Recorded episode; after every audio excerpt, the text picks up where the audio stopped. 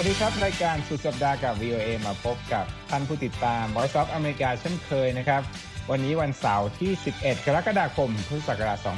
2563 ตามเวลาประเทศไทยครับ และมีผมรัตพลอ่อนสนิท ผมทรงพจน์สุภาผล ผมนพรัตน์ชัยเฉลิมมงคลครับ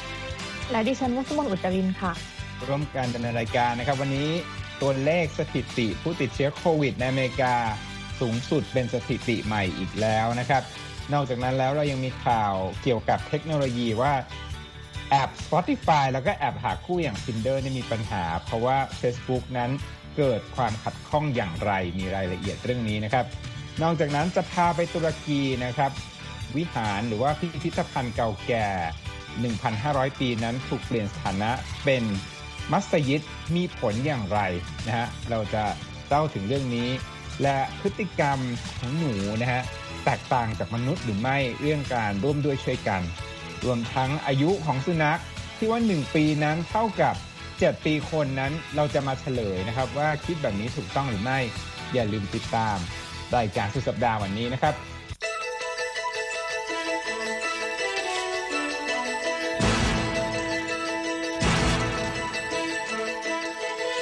เริ่มต้นที่อเมริกากันดีกว่า วันนี้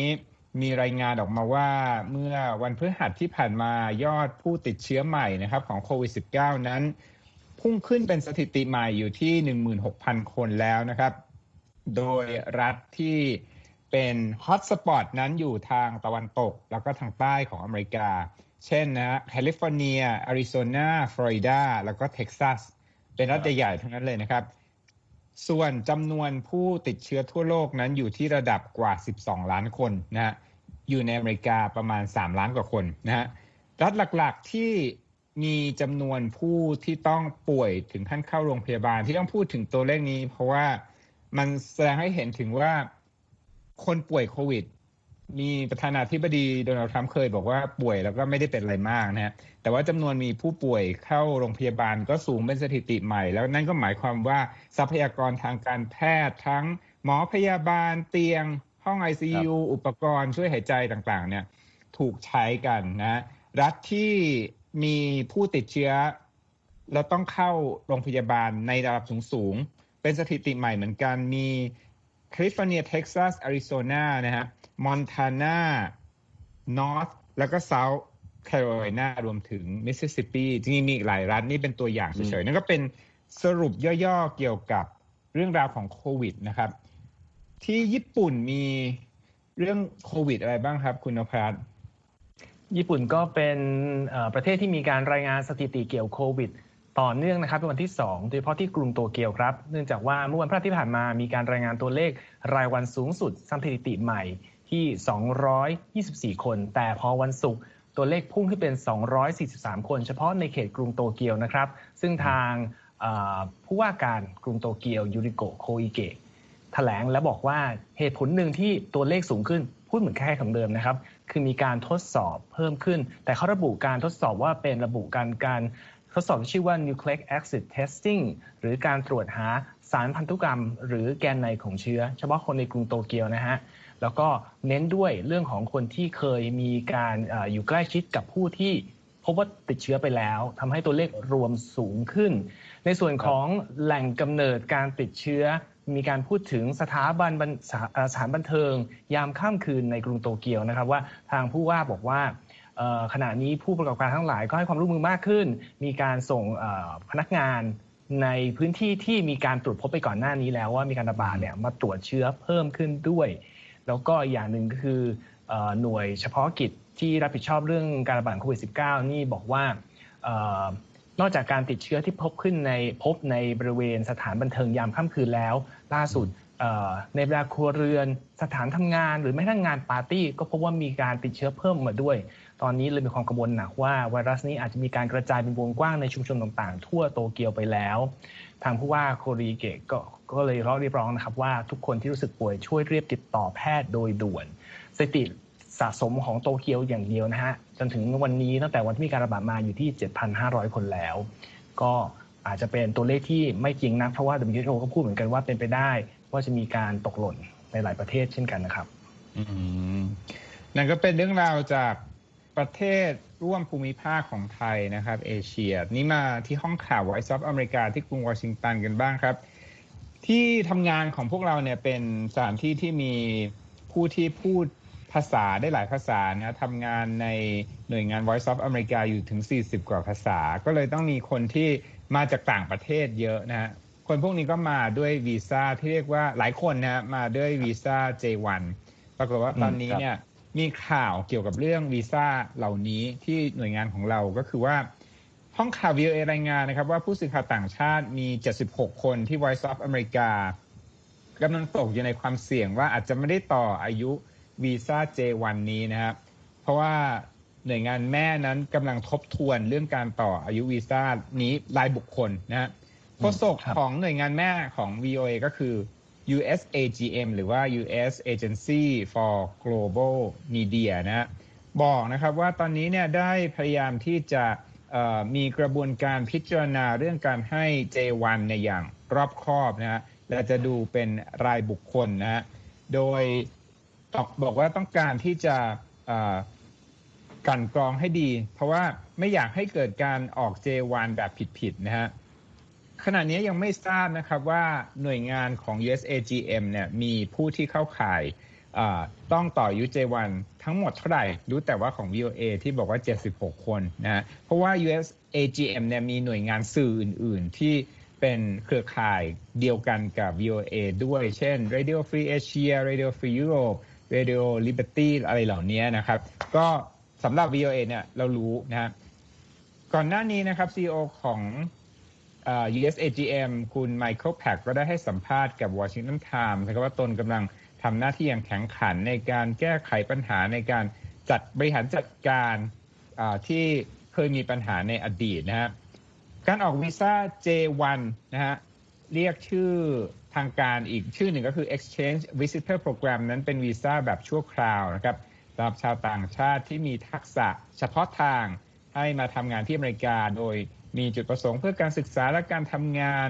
แล้วก็รวมถึงด้านภาษาวัฒนธรรม ความรู้ทักษะต่างๆ ต้องมีการต่ออายุรายปี ก็เลยเป็นประเด็นขึ้นมาตามที่ข่าวออกไปนะครับ ไปที่เรื่องพูดถึงลอตเตอรี่ พูดถึงเรื่องการได้วีซ่าบางทีก็เหมือนกับการถูกลอตเตอรี่นะ ก็เลยมีคนมีคนมาดูถึงว่าโควิดเนี่ยมีผลอย่างไรนะ จากการเสี่ยงโชค ปรากฏว่า มีหลายรัฐเหมือนกันที่เมื่อคนอยู่ในภาวะต้องการสิ่งกระตุ้นอะไรบางอย่างในช่วงภาวะเศรษฐกิจซบเซาเนี่ยคนก็ไปหันซื้อไปซื้อลอตโต้กันเยอะเหมือนกันในอเมริกาตัวเลขที่เห็นได้ชัดๆเลยนะ ที่เพิ่มขึ้นก็เช่นรัฐเท็กซัสอาร์คันซอแล้วก็มอนทานามีผู้ตั้งข้อสังเกตนะครับว่าเมื่อเกิดภาวะเศรษฐกิจถดถอยเนี่ย ประชาชนก็จะซื้อสลากกินแบ่งกันบ่อยมากขึ้น เพราะว่าต้องเผชิญกับเหตุการณ์วิกฤต แล้วก็มีความกล้าเขาบอกกล้าเสี่ยงโชคมากขึ้นนะฮะแล้วก็รัฐที่ขายขายหวยขายลอตเตอรี่ได้ได้ได้เงินมากขึ้นก็เช่นอมอนทานาเขาบอกว่าเพิ่มขึ้น1ล้าน4แสนดอลลาร์มาอยู่ที่ 16 ล้านดอลลาร์เมื่อเดือนพฤษภาคมนะฮะหรือว่าอย่างที่รัฐมินนิโซตานั้นก็เพิ่มขึ้นเช่นกัน ที่เพิ่มขึ้นอย่างชัดๆ เลยฟังแล้วจะตกใจก็คือเท็กซัสรัฐใหญ่นะ ยอดขายลอตโต้เพิ่มขึ้น 155 ล้านในรอบปีบัญชีนี้ แต่ถ้าเทียบกับเมื่อ 2 ปีก่อนเนี่ยเพิ่มขึ้น 750 ล้านดอลลาร์อย่างไรก็ตามนะครับมีตัวเลขของรัฐที่การขายลอตโต้ลดลงด้วย อ่าเขาบอกว่ารัฐเดลาแวร์เนี่ยมียอดขายลดลงราว 40 ล้านดอลลาร์ แล้วก็เวอร์จิเนียก็ลดลงแมสซาชูเซตส์ก็ลดลง ที่เป็นเช่นนั้นเขาบอกว่าหนึ่งก็คือ ร้านค้าต่างๆ เนี่ย ที่ขายลอตโต้บางคนชอบไปลุ้นหน้าร้านใช่ไหมชอบไปขูดไปอะไรอย่างเงี้ย ก็ร้านค้าเนี่ยปิดช่วงโควิดนะฮะก็เลยไม่ได้ไม่ได้ไปไปซื้อยอดขายลอตโต้ก็เลยลดลงนะฮะเขาบอกว่าการปิดจำนวนร้านที่ปิดในรัฐแมสซาชูเซตส์เนี่ยบอกร้านค้าย่อยกว่า 1,500 แห่งเนี่ยปิด ในช่วงเกิดการระบาดของโควิด -19 ทำให้คนเนี่ยไปซื้ออหวยหรือว่าสลากกินแบ่งเนี่ยได้น้อยลงนะฮะนั่นก็เป็นเรื่องราวของการเสี่ยงโชคนะฮะในอเมริกาก็พบว่ามีทั้งขึ้นและลงถ้าปัจจัยลบนั้นก็คือเรื่องของการปิดร้านที่คนเดินทางไปซื้อ แต่ว่าที่เพิ่มขึ้นเขาบอกว่าคนเนี่ยกล้าเสี่ยงขึ้นในภาวะวิกฤตอะแต่ผมก็ไม่เคยอยากซื้อนะที่จะลงเออก็ซื้อทางออนไลน์ได้ใช่ไหมครับที่นี่ ไม่ได้ไม่ได้ครับไม่ได้เหรอออนไลน์ไม่ได้เอ่อนี่แต่ว่าหลังจากโควิด เนี่ย ผมว่าอาจจะมีกระแสที่จะพยายามจะสนับสนุนให้มีเอ่อลอตโต้ออนไลน์ เพราะว่าน่าจะเป็นประโยชน์สำหรับคนที่ต้อง work from home อย่างเราเราๆท่านลอตโต้นี่อาจจะมีการแบบปัดซ้ายปัดขวาเหมือนกันนะในการลุ้นเหมือน slot machine แล้วก็เหมือนแอป Tinder ด้วยนะฮะอืมปรากฏว่าเข้าข่าวนี้แล้วกันเขาบอกว่า Tinder เนี่ย แล้วก็แอปอื่นๆเนี่ยประสบปัญหาใช่ไหมคุณวัสมนมันเกี่ยวใช่ค่ะ เกี่ยวข้องกับ Facebook ยังไงอะครับ ค่ะ ก็คืออย่างที่เราเราท่านๆนะคะ เวลาเราใช้แอปพลิเคชันอะไรเนี่ย อย่างเช่นอะอย่างที่ Tinder อย่างที่คุณรัตพลบอกไปนะคะ รวมทั้งแอปอื่นๆ ที่ก็เป็นที่นิยมเช่นกันอย่างเช่น Spotify หรือว่า Pinterest เนี่ย เวลาเราล็อกอินเข้าไปนะคะ บางครั้งเราก็จะไม่ได้สร้าง Account สำหรับแอปพลิเคชันนั้นโดยเฉพาะ แต่ว่าแอปพลิเคชันพวกนี้เนี่ย ก็เขาก็คือจะมีสิ่งที่เรียกว่าเป็นอ่าเครื่องมือพัฒนาซอฟต์แวร์พิเศษ ที่เหมือนกับว่ามันเป็น third party ก็คือเชื่อมโยงระหว่างตัวแอปพลิเคชันพวกนี้ แล้วก็ตัวของอืม Facebook อย่างเช่นบางคอืรั้มงเวลาล็อกอินล็อกอินเนี่ยเขาก็จะถามว่า you จะล็อกอินโดยผ่านทาง Facebook ไหม เราก็ไม่ต้องรับสมัครอ่าบัญชีใหม่ แล้วก็สามารถใช้ Facebook ล็อกอินเข้าไปได้เลย ซึ่งจุดเนี้ยค่ะก็คือเป็นจุดหนึ่งที่อำนวยความสะดวกให้กับผู้ใช้ก็เรียกว่าอ่าเรียกเรียกว่าทำให้ผู้ใช้เนี่ยมีความสะดวกในการใช้งานแอปพลิเคชันมากขึ้น เป็นจุดขายมากขึ้น แต่ว่าในขณะเดียวกันเนี่ยถ้าเกิดว่าตัวแอปพลิเคชันตัวซอฟต์แวร์ที่เหมือนเป็นสะพานเชื่อมระหว่าง Facebook แล้วก็แอปพลิเคชันพวกนี้เนี่ยถ้ามีปัญหาเนี่ยค่ะมันก็จะเกิดปัญหาขึ้นอย่างที่สำนักข่าว Wall Street Journal ก็รายงานในวันนี้ค่ะว่าตอนนี้ผู้ใช้ทั้ง Spotify Tinder Pinterest อันนี้ยกตัวอย่างนะคะสำหรับคนที่ใช้ iPhone หรือว่าระบบปฏิบัติการ iOS เนี่ยวันนี้ก็คือเปิดไม่ได้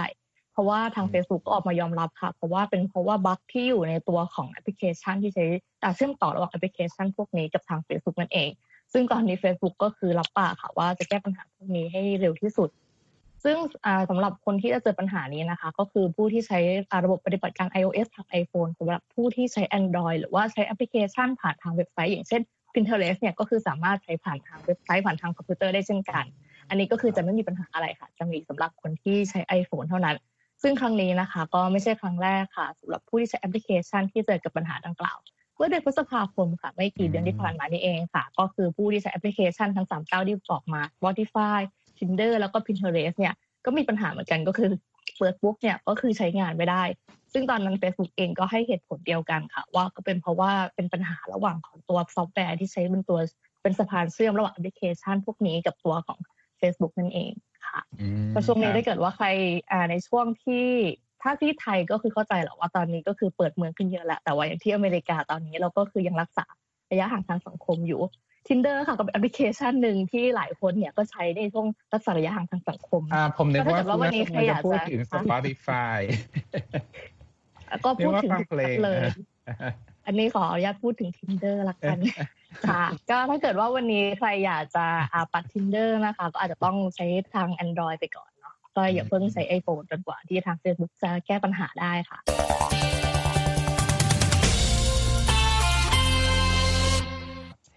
จากฟังเรื่องของเทคแล้วมาที่เรื่องเออวิทยาศาสตร์กันบ้าง คุณทงพจน์เอ่อครับพฤติกรรมเขาบอกว่ามีการทดลองหนูใช่ไหมพฤติกรรมของสัตว์เนี่ยเรื่องการช่วยเหลือเกื้อกูลกันในกลุ่ม ปรากฏว่าเป็นยังไงบ้างเปรียบเทียบหนูกับมนุษย์ ผลครับคืออ่าฮะคือเราเคยได้ยินคำว่าเอ่อไทยมุงกันมานะฮะก็คือเวลาเกิดเหตุการณ์เนี่ยคนก็จะเข้าไปมุงดูกันนะครับก็จะมีคำพูดคำหนึ่งหรือว่าเป็นทฤษฎีหนึ่งที่บอกว่าเอ่อ bystander effect หรืออมอาจจะใช้คำได้ว่าอิทธิพลของคนมุง คือเขาบอกกันว่าอ่าฮะเวลาเกิดคนมุงเยอะๆเนี่ยอืมจะ คนที่จะเข้าไปช่วยเหลือคนอื่นเนี่ยจะน้อยลง จะมีความจะมีการตอบสนองในลักษณะที่พุ่งเข้าไปช่วยคนอื่นเนี่ยน้อยลง เมื่อเทียบกับเอ่อเวลาอยู่คนเดียว เหมือนกับเวลาเราไปเจอเหตุการณ์อุบัติเหตุคนเดียวเนี่ยเราเรามีมีโอกาสที่จะเข้าไปช่วยคนที่ประสบอุบัติเหตุมากกว่า กับการที่เราไปอยู่ในกลุ่มคนที่มุงดูคนอื่นเนี่ยเราน่าสนใจเราอาจจะไม่ช่วย ก็เป็นเป็นสิ่งที่เอ่อนักวิทยาศาสตร์สงสัยมานานนะครับ หลายคนพูดถึงว่า เหตุการณ์หรือว่าอิทธิพลของคนมุงเนี่ยเกิดจากการทัศนคติแล้วก็เรื่องจิตใจเป็นหลัก ก็คืออาจจะเป็นแนวคิดที่เป็นเรื่องของศาสนาเรื่องของวัฒนธรรมนะครับ แต่งานวิจัยชิ้นใหม่นะฮะซึ่งจัดทำโดยมหาวิทยาลัยชิคาโกนะครับซึ่งก็เพิ่งตีพิมพ์อยู่ในวารสารวิทยาศาสตร์ Journal of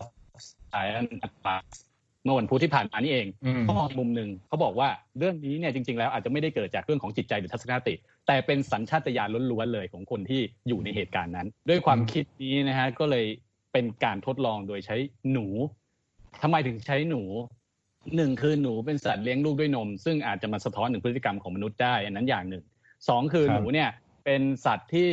มีความพิเศษคือเวลาเจอหนูตัวอื่นเดือดร้อน หมายถึงว่าติดกับดักหนู หรือว่าเข้าไปติด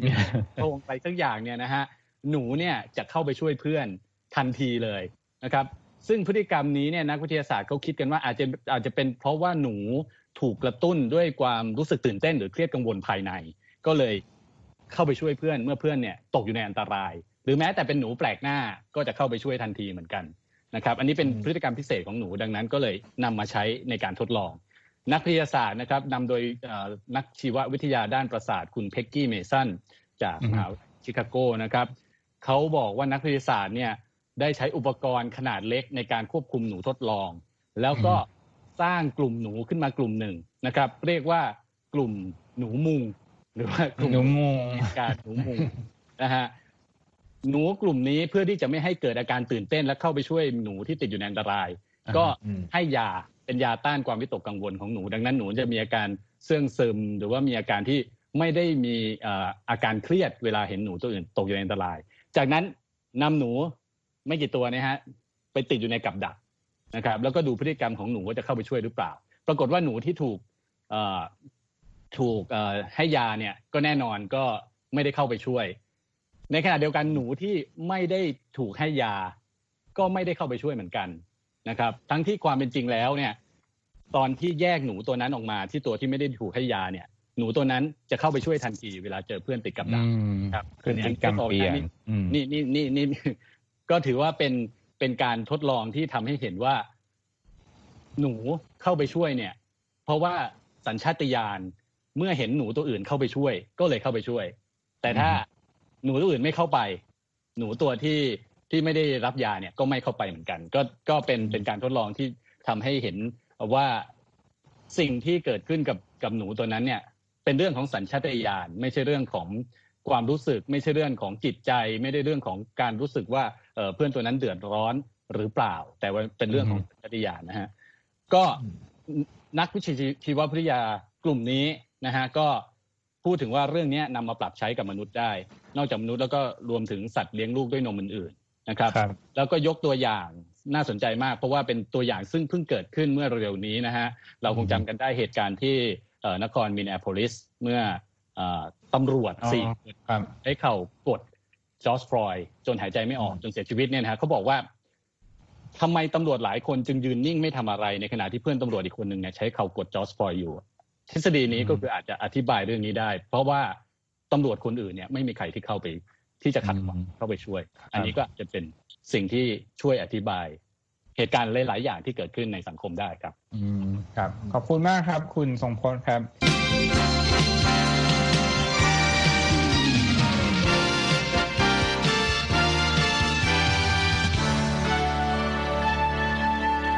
ช่วงนี้โควิดระบาดหลายคนนี่อดไปเที่ยวนะ แต่ว่าก็ยังได้ชื่นชมภาพสวย ๆ ต่าง ๆ ในต่างประเทศนะฮะ มีภาพหนึ่งที่เป็นหรือสถานที่หนึ่งที่คนที่ไปเที่ยวตุรกีแล้วบอก จะต้องไปให้ได้เลยก็คือ พิพิธภัณฑ์อายาโซเฟียนะฮะอยู่ที่อิสตันบูลอายุนี่ 1,500 ปีนะครับ แล้วก็ได้รับการยอมรับจากยูเนสโกว่าเป็นมรดกของโลกด้วย ข่าววันนี้ก็คือว่าศาลของตุรกีนั้นเนี่ยได้เปลี่ยนสถานะนะของสถานที่แห่งนี้ซึ่งมีอายุนานสมัยออตโตมันเนี่ยจาก การเป็นพิพิธภัณฑ์เนี่ยมาเป็นมัสยิด ผลคืออะไรก็คือว่าจริง ๆ เดิมทีในสมัยก่อนที่ถูกเอออายาโซฟียถูกสร้างขึ้นเนี่ยถูกใช้เป็นเป็นศาสนสถานของผู้ที่นับถือศาสนาอิสลาม แต่ว่าพอประเทศนั้นได้พัฒนาสู่ยุคปัจจุบัน ผู้นำอาทาเทิร์กซึ่งถือว่าเป็นบิดาแห่งยุคปัจจุบันของ ตุรกีเนั้นก็ได้เปลี่ยนสถานะเดิมจากจากมัสยิดเนี่ยให้เป็นพิพิธภัณฑ์เพื่อที่ว่าให้เกิดความเชื่อมต่อกันของคนต่างวัฒนธรรมนะฮะลดความแบ่งแยกด้านศาสนาลง ปรากฏว่าในยุคของประธานาธิบดีเออร์โดวานคนปัจจุบันนั้นก็ศาลก็ตัดสินออกมาอย่างนี้ ซึ่งทำให้เกิดปฏิกิริยาจากหลายประเทศ เพราะว่ามองกันว่าการที่กดดันให้สังคมของตุรกี มีความเป็นอนุรักษ์นิยมมากขึ้น เคร่งศาสนามากขึ้นเนี่ยจะทำให้เกิดความแบ่งแยกมากขึ้น อย่างเช่นรัฐมนตรีต่างประเทศของสหรัฐไมค์พอมเพโอก็บอกนะครับว่าการเปลี่ยนสถานะของพิพิธภัณฑ์แห่งนี้มาเป็นศาสนสถานเป็นมัสยิดเนี่ยจะลดความสามารถในการเชื่อมต่อ หรือว่าบทบาทที่สถานที่แห่งนี้จะเป็นสะพานแห่งวัฒนธรรมของคนตุรกีได้นะ ในขณะที่ฝ่ายตุรกีเองก็แน่นอนบอกว่าสถานที่แห่งนี้อยู่ในประเทศของเขาเนี่ยไม่ต้องการให้ใครมาบอกว่าควรที่จะจำแนกว่าเป็นอะไรนะนั่นก็เป็นเรื่องราวของตุรกีคุวสมนที่ฝรั่งเศสก็มีเรื่องการบูรณะศาสนสถานเช่นกันนะ ใช่ไหมครับ ใช่ค่ะ ก็คืออย่างปีที่แล้วอย่างที่ก็ทราบกันนะคะ ว่าเกิดเรียกว่าเป็นโศกนาฏกรรมทางวัฒนธรรมเลยที่ฝรั่งเศสขึ้นก็คือมีไฟไหม้ครั้งใหญ่เกิดขึ้นค่ะ ที่วิหารนอตเทอร์ดัมที่กรุงปารีสก็ล่าสุดนี้ค่ะ เมื่อวันพฤหัสบดีที่ผ่านมานะคะ ประธานาธิบดีเอ็มมานูเอลมาครงค่ะ ก็เคาะแนวทางในการอนุมัติในการบูรณะปฏิสังขรณ์ปฏิสังขรณ์วิหารนอตเทอร์ดัมขึ้นมาแล้ว ซึ่งก่อนหน้านี้ค่ะ ก็คือมีหลายกระแสเลยว่า ว่าของวิหารที่จะได้รับการบูรณะใหม่เนี่ยจะเป็นยังไงจะเป็นในแนวที่เรียกว่าเป็นแนวร่วมสมัยมากขึ้น มีความ modern มากขึ้น หรือว่าจะคงเป็นเป็นเป็นในแนวแนวทางเดิม ซึ่งตอนแรกเนี่ยก็เหมือนกับว่าประธานาธิบดีมาครงเนี่ยเขาก็จะอยากจะให้มีอาศัยในความร่วมสมัยเข้าไปในตัวของวิหารที่จะได้รับการบูรณะใหม่ แต่สุดท้ายค่ะทางมาครงเนี่ยก็อ่าเอ็นเอียงไปทางฝ่ายอนุรักษ์นิยมมากกว่า แล้วก็ขอว่าแทนที่จะบูรณะใหม่เนี่ยก็คือจะสร้างเป็นในเป็นในแนวทางเดิมให้เหมือนของเก่า ซึ่งก็ตั้งใจค่ะว่าจะมีการบูรณะปฏิสังขรณ์ให้เสร็จภายในปี 2567 ที่ทางกรุงปารีสเนี่ยจะเป็นเจ้าภาพกีฬาโอลิมปิกค่ะ แผนการบูรณะเนี่ยนะคะ ก็คืออย่างที่บอกไปว่าเขาก็จะบูรณะให้เหมือนของเดิมทั้งหมด ซึ่งก็รวมไปถึงหลังคาแหลมบนยอดอาสนวิหาร ซึ่งอ่ายอดอ่าเป็นเรียกว่าเป็นหนึ่งในจุดเด่นของตัวอของตัววิหารนอเทอร์ดามเลย ก็คือตัวของยอดแหลมเนี่ยเขาสร้างขึ้นมาสองรอบแล้ว รอบแรกในปีคริสต์ศตวรรษที่สิบสอง แล้วก็ต่อมาก็คือมีการบูรณะใหม่ในปีคริสต์ศตวรรษที่สิบเก้าแต่ต่อมาก็คือถูกไฟไหม้ไปแล้วคือตอนนี้ก็คือหายไป แต่ว่าเขาก็วางแผนว่าจะมาสร้างให้เหมือนเดิม ซึ่งการบูรณะตัววิหารอัลเทอร์ดัมให้เหมือนเดิมเนี่ยค่ะหนึ่งในจุดที่เรียกว่าเป็นข้อกังวลเหมือนกันโดยเฉพาะเป็นเรื่องที่นักอนุรักษ์สิ่งแวดล้อมเนี่ยก็มีข้อกังวล เพราะว่าตัวของวัสดุที่ใช้ในการก่อสร้างตัววิหารเดิมเนี่ยอาจจะประกอบไปด้วยโลหะหนักอย่างตะกั่วเนี่ยจำนวนมาก ซึ่งถ้าเกิดว่าสร้างวิหารให้เหมือนของเดิมเลยเนี่ย ก็คือจะต้องมีการใช้ตะกั่วเป็นจำนวนหลายตัน ในตอนที่เกิดไฟไหม้วิหารเมื่อปีที่แล้วนะคะการที่ไฟไหม้ตัวเหล็กตะกั่วเนี่ยก็เลยทำให้ตะกั่วเนี่ยระเหิดไปในอากาศ ซึ่งตอนนั้นเนี่ยโรงเรียนที่อยู่รอบนอกเนี่ยก็รอบๆตัววิหารเนี่ยก็ต้องปิดเป็นปิดเป็นการชั่วคราว เพราะว่ามีโลหะเนี่ยปนอยู่ในอากาศ ซึ่งตรงนี้เนี่ยค่ะก็คือเป็นเด็กในจุดที่ก็มีความกังวลเหมือนกัน แต่ว่าก็คือตอนนี้ทางประธานธิบดีก็คือขอไปแล้วว่า จะมีการบูรณะวิหารรัชดังเนี่ยเป็นไปในตามแนวทางเดิมค่ะ ครับ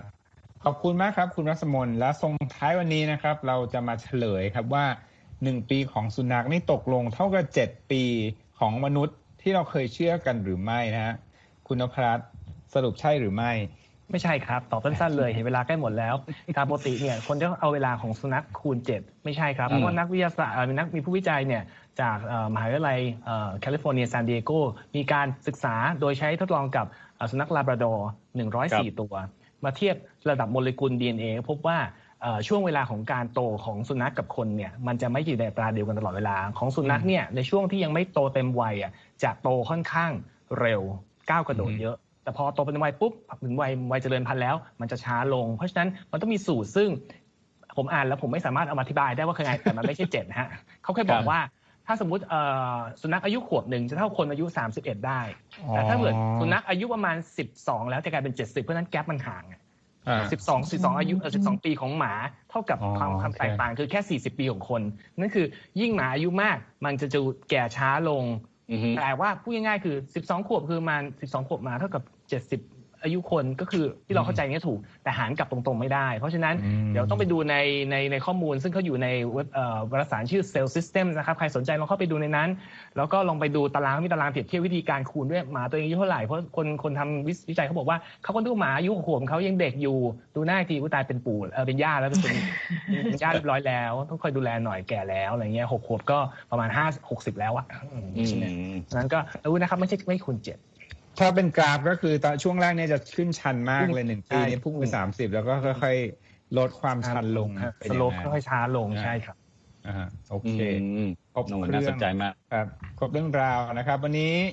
VOA ของเราต้องลาไปก่อนนะครับ สามารถติดตามคอนเทนต์เนื้อหาสาระข่าวสารอะไรต่างๆ ของเราได้นะครับ ที่เว็บไซต์ voa thai com รวมทั้งที่โซเชียลมีเดียนะครับ ทั้ง YouTube Facebook แล้วก็ Instagram นะครับ วันนี้พวกเรา 4 คนลาไปก่อน สวัสดีครับ สวัสดีครับ สวัสดีครับ สวัสดีค่ะ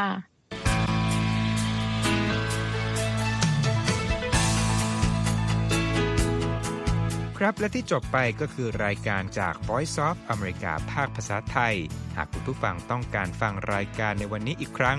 สามารถเข้าไปได้ที่เว็บไซต์ voa thai com และคลิกที่โปรแกรมของเราครับ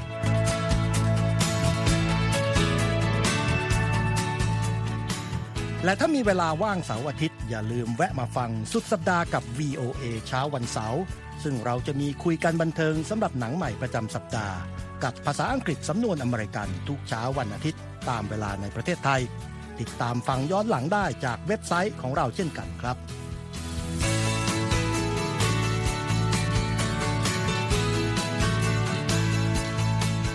และสำหรับคุณผู้ฟังที่ชอบเรียนรู้ภาษาอังกฤษ ตอนนี้เรามีคอลัมน์พิเศษ Let's Learn English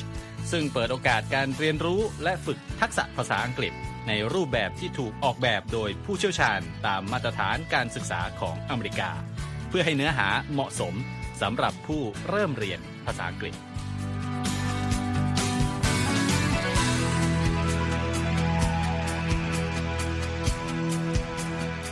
เราจะมีวิดีโอที่จัดทำขึ้นเป็นพิเศษ สะท้อนเรื่องราวหลากหลาย ตั้งแต่ชีวิตคนไทยในสหรัฐ ไปจนถึงเหตุการณ์สำคัญต่างๆ ที่เกิดขึ้นในอเมริกา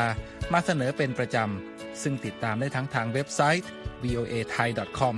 Facebook และ YouTube VOA Thai ครับ